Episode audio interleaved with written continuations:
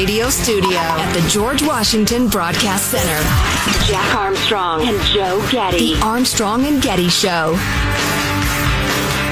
Uh, they became incredibly violent, and that's when that uh, surge that you watched in some of the video uh, began.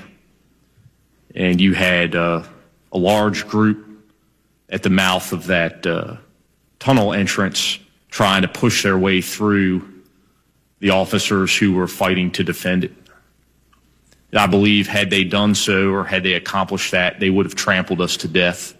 Most certainly, you would have had police officers killed. I think you run that experiment a thousand times of what happened that day, and you get uh, as few dead people as we ended up with that one time. I mean, I think it was just a matter of luck and amazement, and that that that more people didn't die. As Officer Fanone just said there, if they had broken through, they would have trampled them. They certainly would have beaten anybody to death they could have. And I think if they'd have gotten into the Capitol, they'd have killed some politicians. I really believe that that would have happened. Uh, just stunning.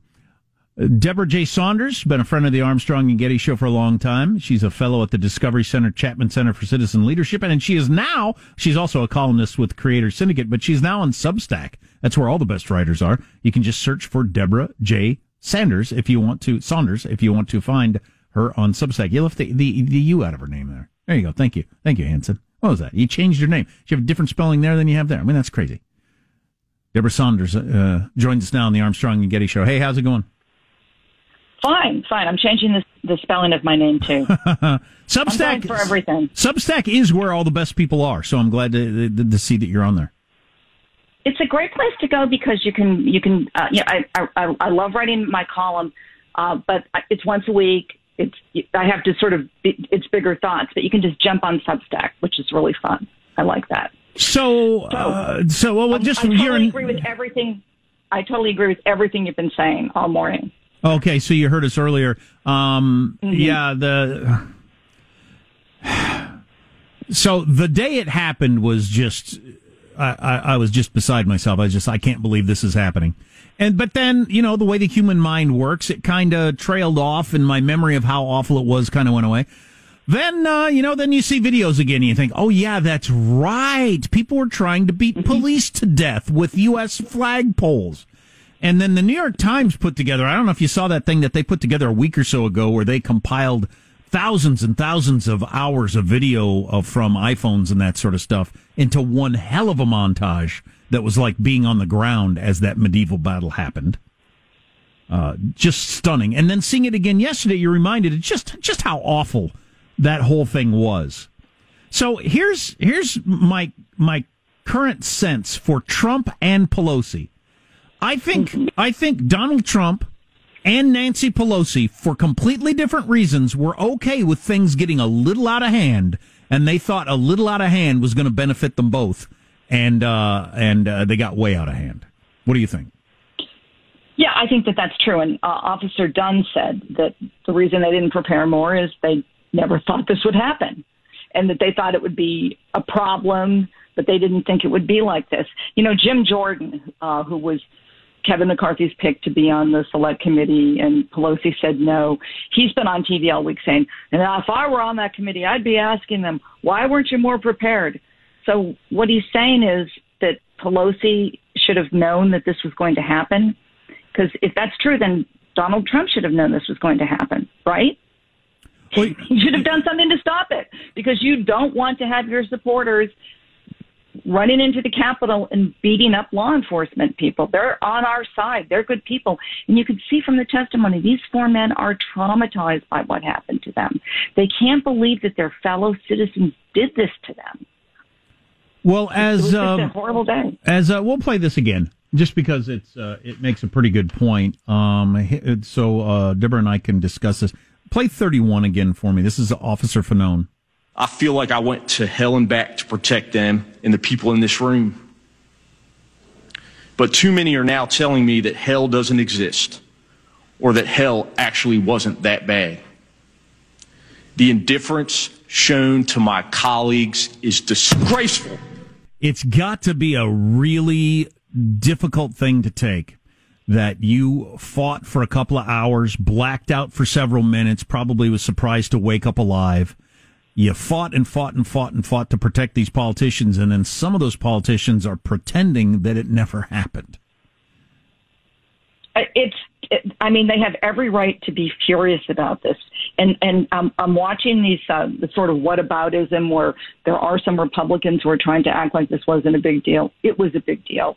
And if I were if I were Kevin McCarthy, my way of dealing with with it would be to have reasonable Republicans there to ask questions.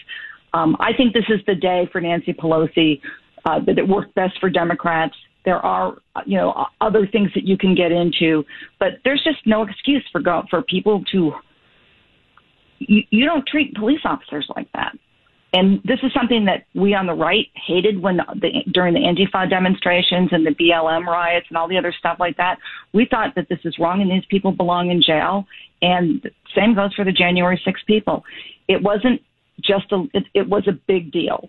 And if these people had succeeded, they would have, uh, they probably would have killed some members of Congress and they would have intimidated the rest of them into overturning the electoral college vote in favor of their person, and we would be, uh, you know, we we would be a tin pot dictatorship. That's what we'd be. Uh, I, yeah, I I don't think that was ever going to happen. I mean you know, maybe maybe some people would said, okay, I'll vote that way if they, with a gun to their head, but that would have quickly been corrected. I mean, so they were never going to accomplish what they wanted to accomplish. It's just, it's just, it, I, I don't, I don't even get what was going on in their heads. They're well, they're crazy people. But I, I wish in my in my ideal democracy, you would have Democrats on that panel and, and Republicans on that panel, both speaking to their own sides, saying this is unacceptable. We cannot be attacking police in Portland and Seattle, and we cannot be attacking police in Washington D.C and uh, you know we're unified on this, but we're we're not even close to there, which is disappointing to me.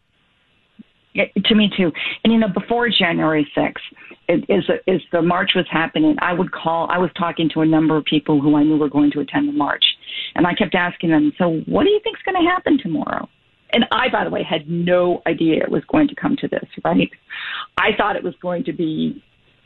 I mean, but basically, there were a number of people who turned up to the to the ellipse in the Washington Mall, and they somehow thought that magically, maybe they maybe some of them actually thought we can walk over to the Capitol and uh, members of Congress will look at us and realize, oh, we're wrong, and we'll change things. But obviously, there were people who were prepared, who showed up and they were armed, they had plans, and they were ready to hurt people because that's what they wanted to do. And those people uh, were enabled. I mean, we saw this with all the Antifa demonstrations, and you'd you'd hear the people on the left saying, "Oh, you know, this is for just cause. It's a mostly peaceful protest."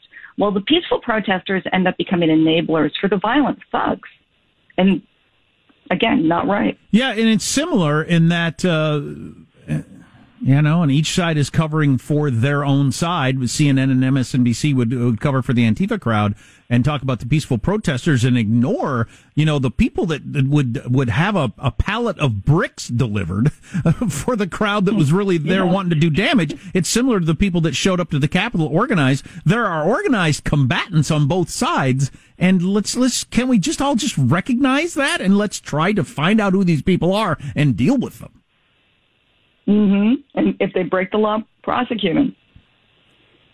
Uh, uh, do, do you think we? Do you think that was the the high mark, or it was a low point and a high mark at the same time? Uh, January sixth, or or do you think that where, where it's a, a point on a continuum? We're going to go further down that road, either from the violence of the left or the violence of the right.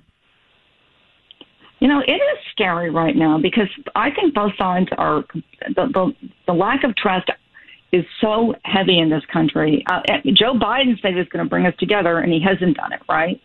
Uh, instead, it's just finger pointing. You guys are wrong. You guys are wrong. Well, I, you know, Jack, our side was wrong.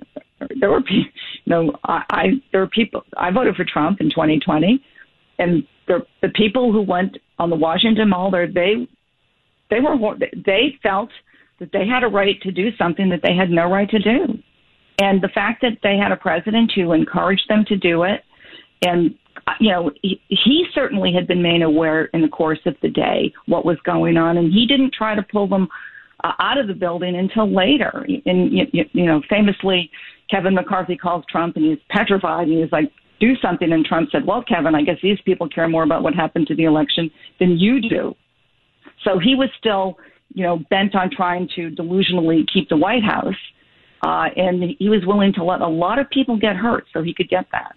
Well, and, and Joe Biden has spoken forcefully against that, of course. But if he would include in the same speech and say, "Hey, uh, you know, whether you're with Black Lives Matter or Antifa or whatever, you don't get to go into a restaurant and make people kneel and swear an oath to you. You don't get to pull down statues in the middle of the night. We have a political process for that. If he would say those things together, maybe we could get somewhere, get that big chunk of the middle of us who aren't violent to, to say, yeah, let, let, let's let the grown up, calm people take over. But he's not willing to do that.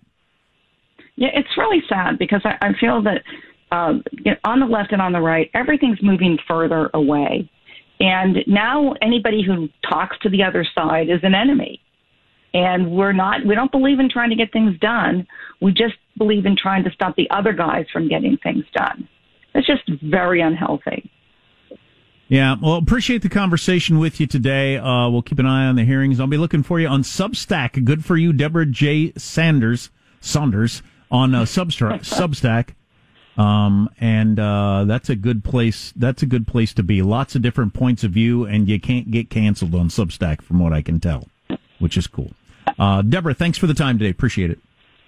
Thanks, Jack. You bet.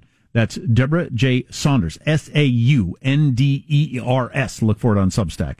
Hey, Hanson, tell her I just spelled the name to make sure they find it. Okay, good. Got it right.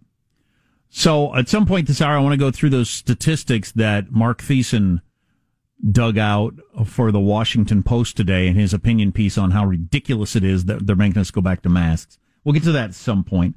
Uh, Simone Biles pulled out of the individual competition in the Olympics, and I don't think people thought she was going to do that, but she's just done, which is that's something. All that on the way. Text line 415 295 KFTC. Armstrong and Getty.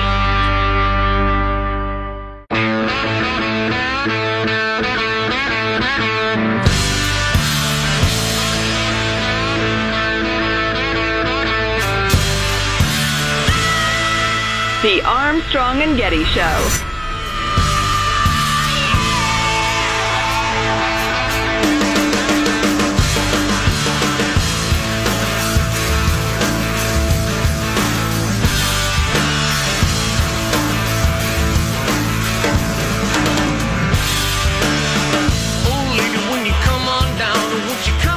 I just never felt like this going into a competition before, and I tried to go out here and have fun and warm up in the back went a little bit better. But then once I came out here, I was like, no, mental is not there, so I just need to let the girls do it and focus on myself. Physically, I feel good. I'm in shape. Emotionally, that kind of varies on the time and the moment. Coming here to the Olympics and being the head star of the Olympics is not an easy feat, so we're just trying to take it one day at a time, and we'll see.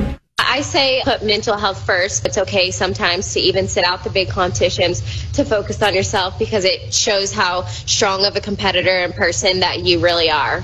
Okay. Uh, does that show how strong of a competitor and person you really are? That the mental pressure of being the greatest of all time got you so messed up in the head that you couldn't compete anymore? I think it shows that you're not quite as strong as everybody thought you were, or as you thought you were. I just think it's interesting how she's being treated because it's, she is she and a young she as opposed to uh, a dude. And I keep using the example of Tom Brady and LeBron James, who are the greatest of all time in their sports. And if either one of them quit and said, I can't handle the pressure, they would not be getting columns like this in the USA Today. Some things are more valuable than gold. How about your integrity or something about quitting because the mental pressure got to you, or it's brave and simply human to protect oneself. Simone, you've made us all proud. That is not what they would be saying about Tom Brady if he announced, uh, I can't come out for the second half. Everybody's talking about be, being the greatest of all time and just carrying that kind of pressure is just too much for me. Which is exactly what Simone Biles said. She said, everybody's talking about me being the greatest. I'm the face of the Olympics and the pressure's too much for me. Which is fine. I'm not, I'm not criticizing her, but they, she would be treated differently if she was a dude. It's just a fact. So wait a second. There are differences between dudes and women? What? We can treat them differently? What? Um, but anyway, I wish her no ill will. It's just kind of surprising for somebody who clearly very mentally tough to be able to block out all the doubt and everything like that through several Olympics and uh, win gold medals and everything like that. Reached a tipping point and just couldn't take it anymore. Social media, media. It. I, I hope she does a longer interview with an Oprah or somebody because I would be interested to know if social media was it. And drawing more attention to the evils of social media, I'm all uh, I'm fine with. I want to get to at some point. How much time have I got, Michael? Because this is kind of a long article. The pandemic hurt these students the most. There is new research out showing that all groups of children in schools are behind in math and reading after disruptions during the pandemic, but it's the most vulnerable students who experience the steepest setbacks. And this is a surprise to no one, but now they've got data to back it up.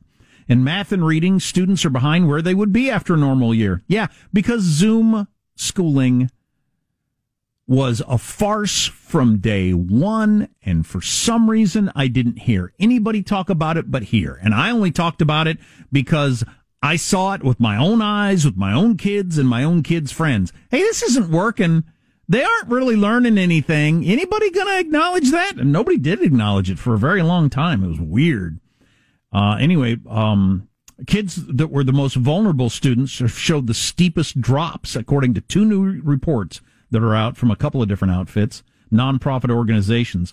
The students did not just stall early on. The setbacks accumulated over time and continued even after many students had returned to the classroom this spring because they were so far behind. I don't know if you've ever been behind. It's only happened to me one time in my whole life. It happened to me in a graduate school. I was in graduate school, a two year program for one year. I, I realized I wasn't, uh, I couldn't cut it. But anyway, I was, I, I, I was in this accounting class and I had never taken accounting before. And I was in a graduate accounting class and I just had no idea what was going on. And so you're not like behind. You can't, you just can't even participate because you don't even have any idea what they're talking about. And I got to believe that's what it's like for a lot of these kids with math that missed out on a full year, year and a half. It, they're not like behind. They're just out of the game. They can't even participate because you're talking about things they don't even know what, where you're going with this. So you got to kind of start over and catch them up before you can move on. And that's going to be a huge problem for schools all across the country. There'll be plenty of time to talk about that because it's going to be a giant story this fall. Armstrong and Getty.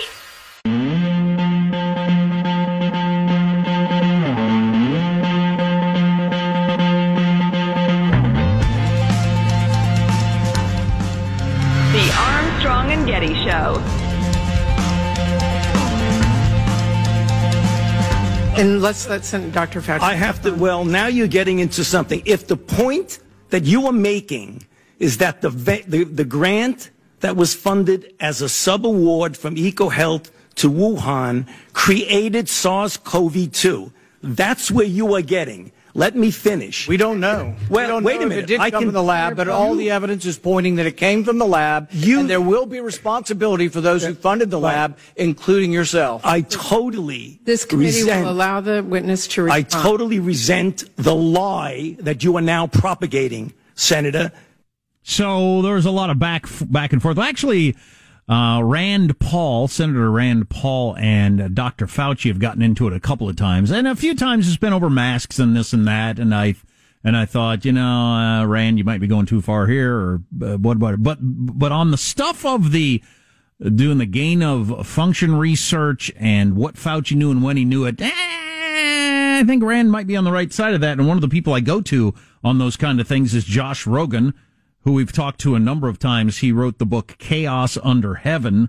Um, he is uh, with the Washington Post, and man, he's one of the best thinkers out there on anything that's got to do with uh, China, and certainly doing research on uh, where this virus came from and our relationship with China, all that, all that sort of stuff. We're going to talk to him in just a second, but um, uh, a poll came out just recently. It's now eight out of uh, almost nine out of ten Americans now see China as uh, our number one foe or an enemy of the United States. And those numbers have moved by, I think, 30 points in the last couple of years. So it's gone from, you know, somewhere around half, a little more than half, to practically everybody recognizes what China is. And, China uh, is asshole!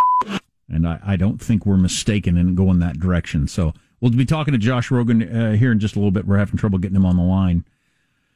Later this hour or next, I'm going to get to some of the stats around COVID, vaccinations, and masking. And you probably groan when you hear that. But I was pretty upset when I heard yesterday that the CDC is now recommending that even vaccinated people wear a mask indoors. And the idea is that even if you're vaccinated, you can still get the COVID and you can still spread the COVID. Now, the chance that you're going to get it and spread it is very, very low, uh, but that's good enough for the government to uh, to decide that we need to wear masks again. And the county I live in has actually made it mandatory that you wear masks indoors. And the part that bothers me the most about this is clearly that we're only doing it to protect the unvaccinated. And at this point, since there's been enough vaccine vaccine around for a long time and plenty of places you could get the shot, the unvaccinated have made a choice, and you could get to make that choice. I have no I have no problem with saying, hey, cool, you're grown up. Make the choice you want to make. You've decided, hey, I'm healthy. I'm not sure about the vaccine, so I decide, fine. But why am I being punished for the decision other people are making not to get vaccinated? I don't get it. I think we've got this completely backwards. Plus, if you're trying to motivate people to get the vaccine, announcing that even if you're vaccinated, you still have to wear the mask ain't going to do it. So the really the only carrot out there for the unvaccinated was you finally get to throw away the mask, and now you're telling us no, you don't get to throw away the mask, which is very unfortunate. But I've got some of the stats on that, on how you're as likely to be struck by lightning as die from the COVID if you've been vaccinated. And I don't know about you, but I pretty much never, unless I'm near a tall tree in a lightning storm, worry about getting struck by lightning. Uh, but anyway, we'll get into the, some of those statistics coming uh, uh, up a little bit later.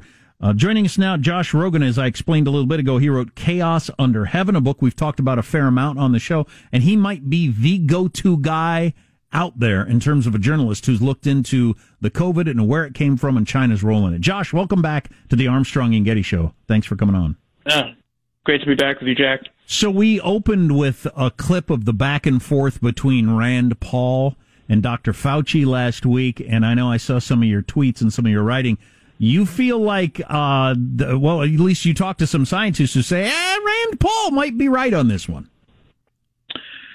Yeah, I think like you know when you see these guys yell at each other in a Senate hearing, it's impossible to understand what the heck they're trying to talk about. Right.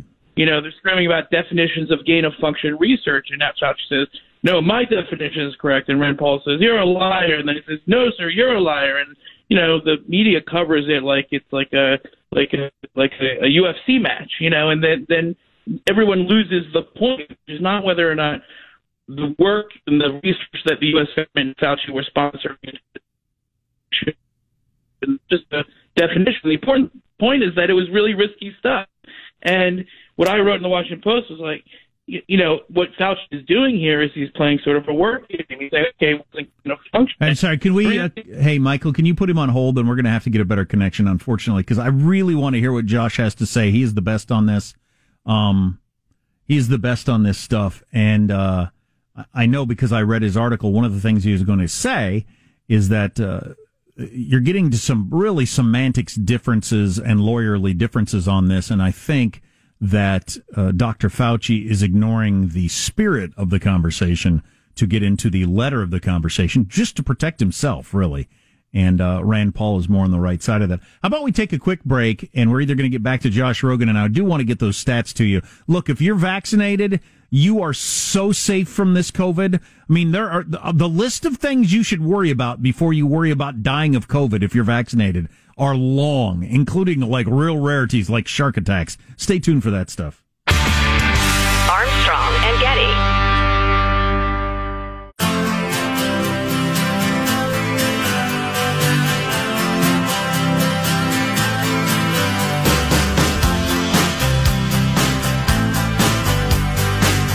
The Armstrong and Getty Show.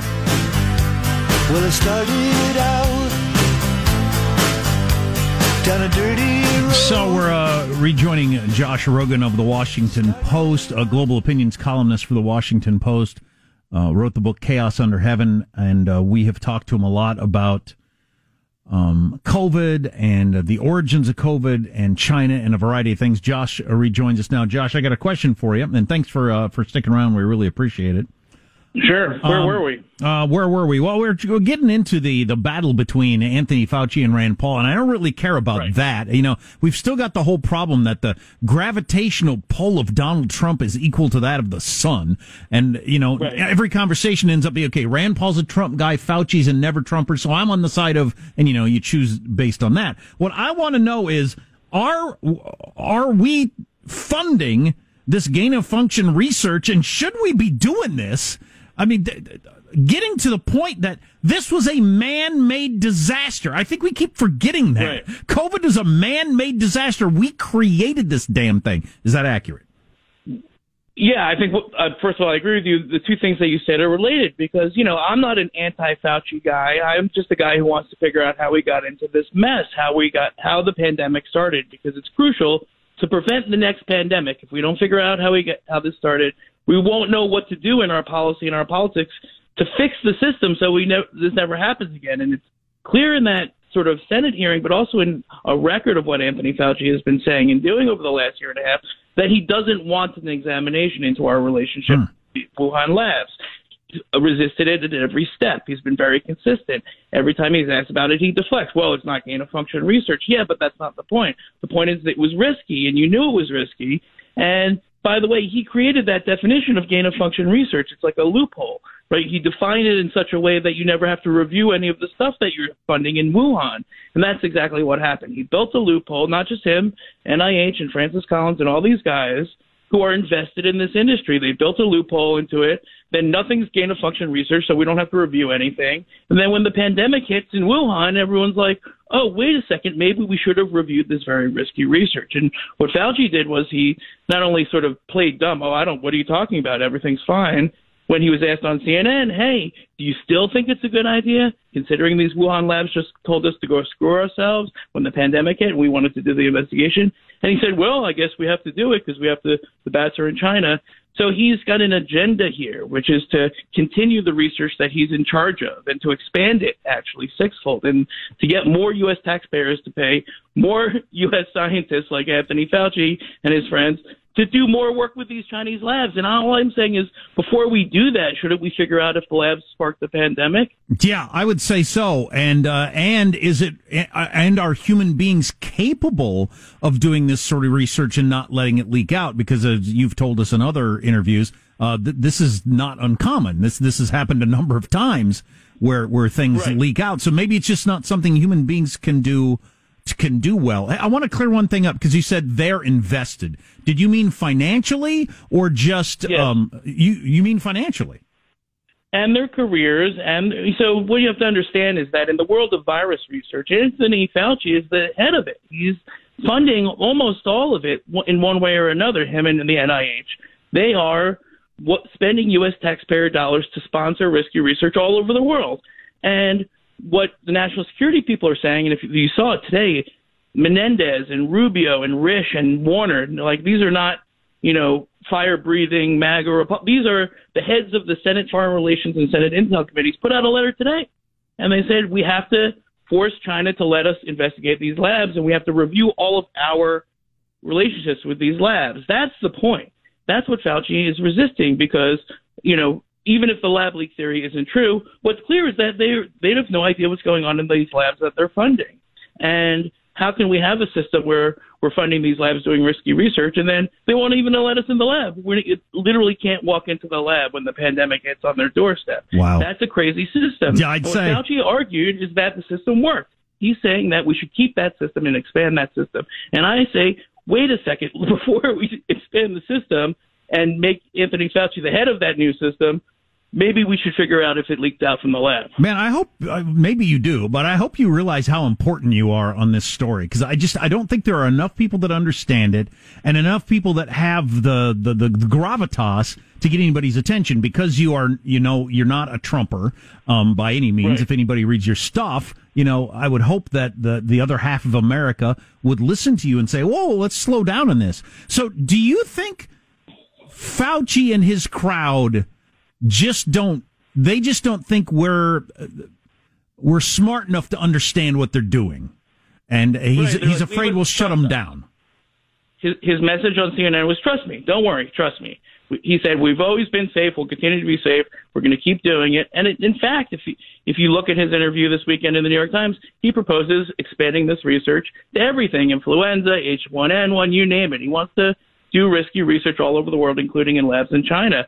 Now, I th- I do think that the narrative is changing very, very slowly, to be sure. Not just because of me, because a lot of people who are like, "Hey, wait a second, that's crazy," and maybe we need some oversight of all these scientists because they're checking their own homework, right? And then, the, the, of course, they're all telling each other that everything's fine. But look around the world, everything's not fine, okay? And you know, the WHO is going to try again, and the Chinese are going to go tell them to screw themselves, and we'll be back where we started in another year, unless somebody gets off the pot and does something okay?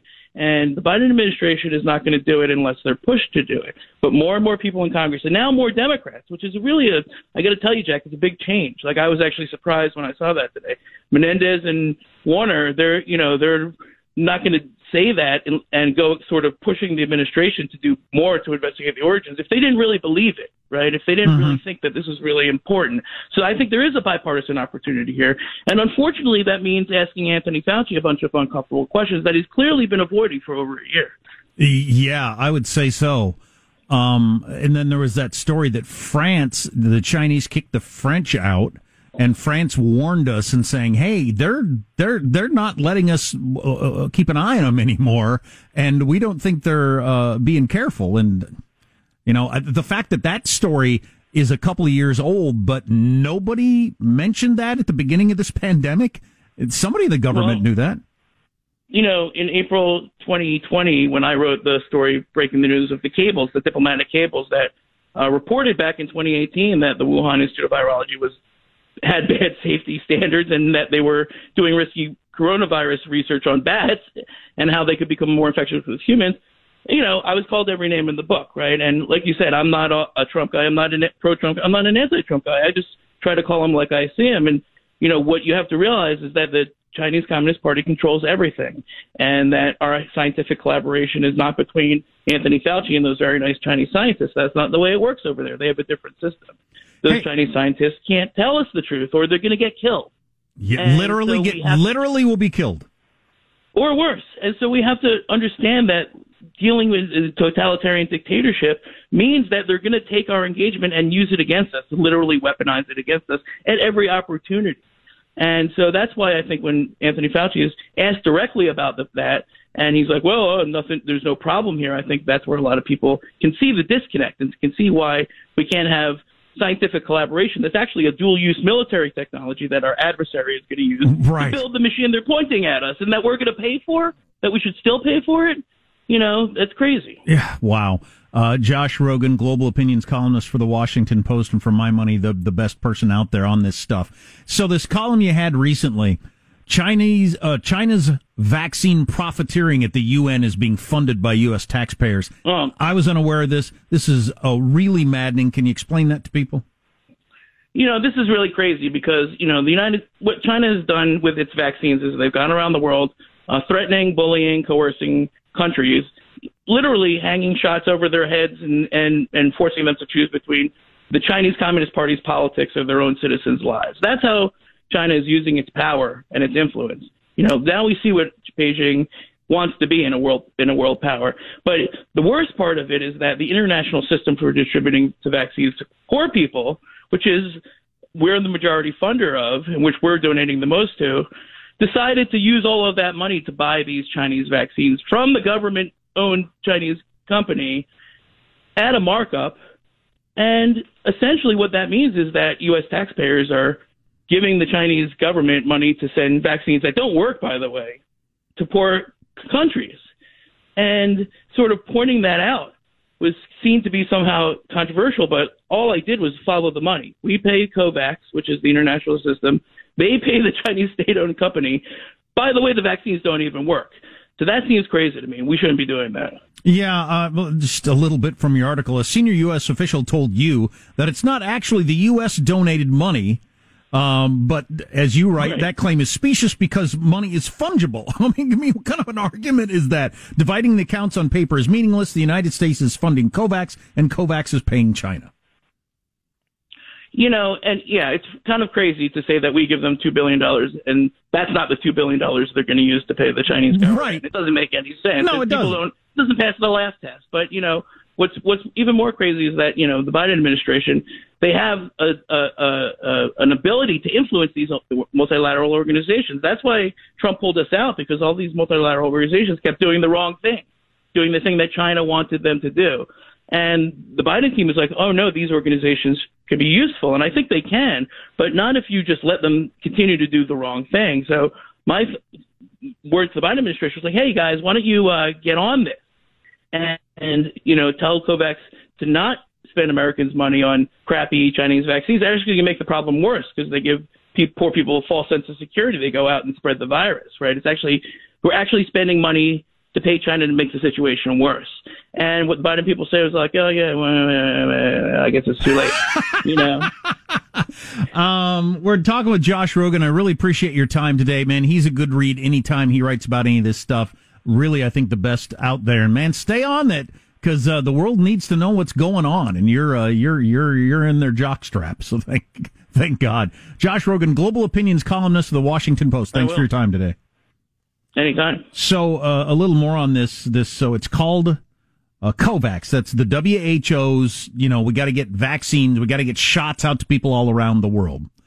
And uh, to give you an idea, uh, uh, we're the good guys in this story by far, and China's the bad guys. And the world needs to know this because we're locked in a war with China for you know which which one of these poles are you going to be pulled toward, the United States or China, uh, the two superpowers in the world.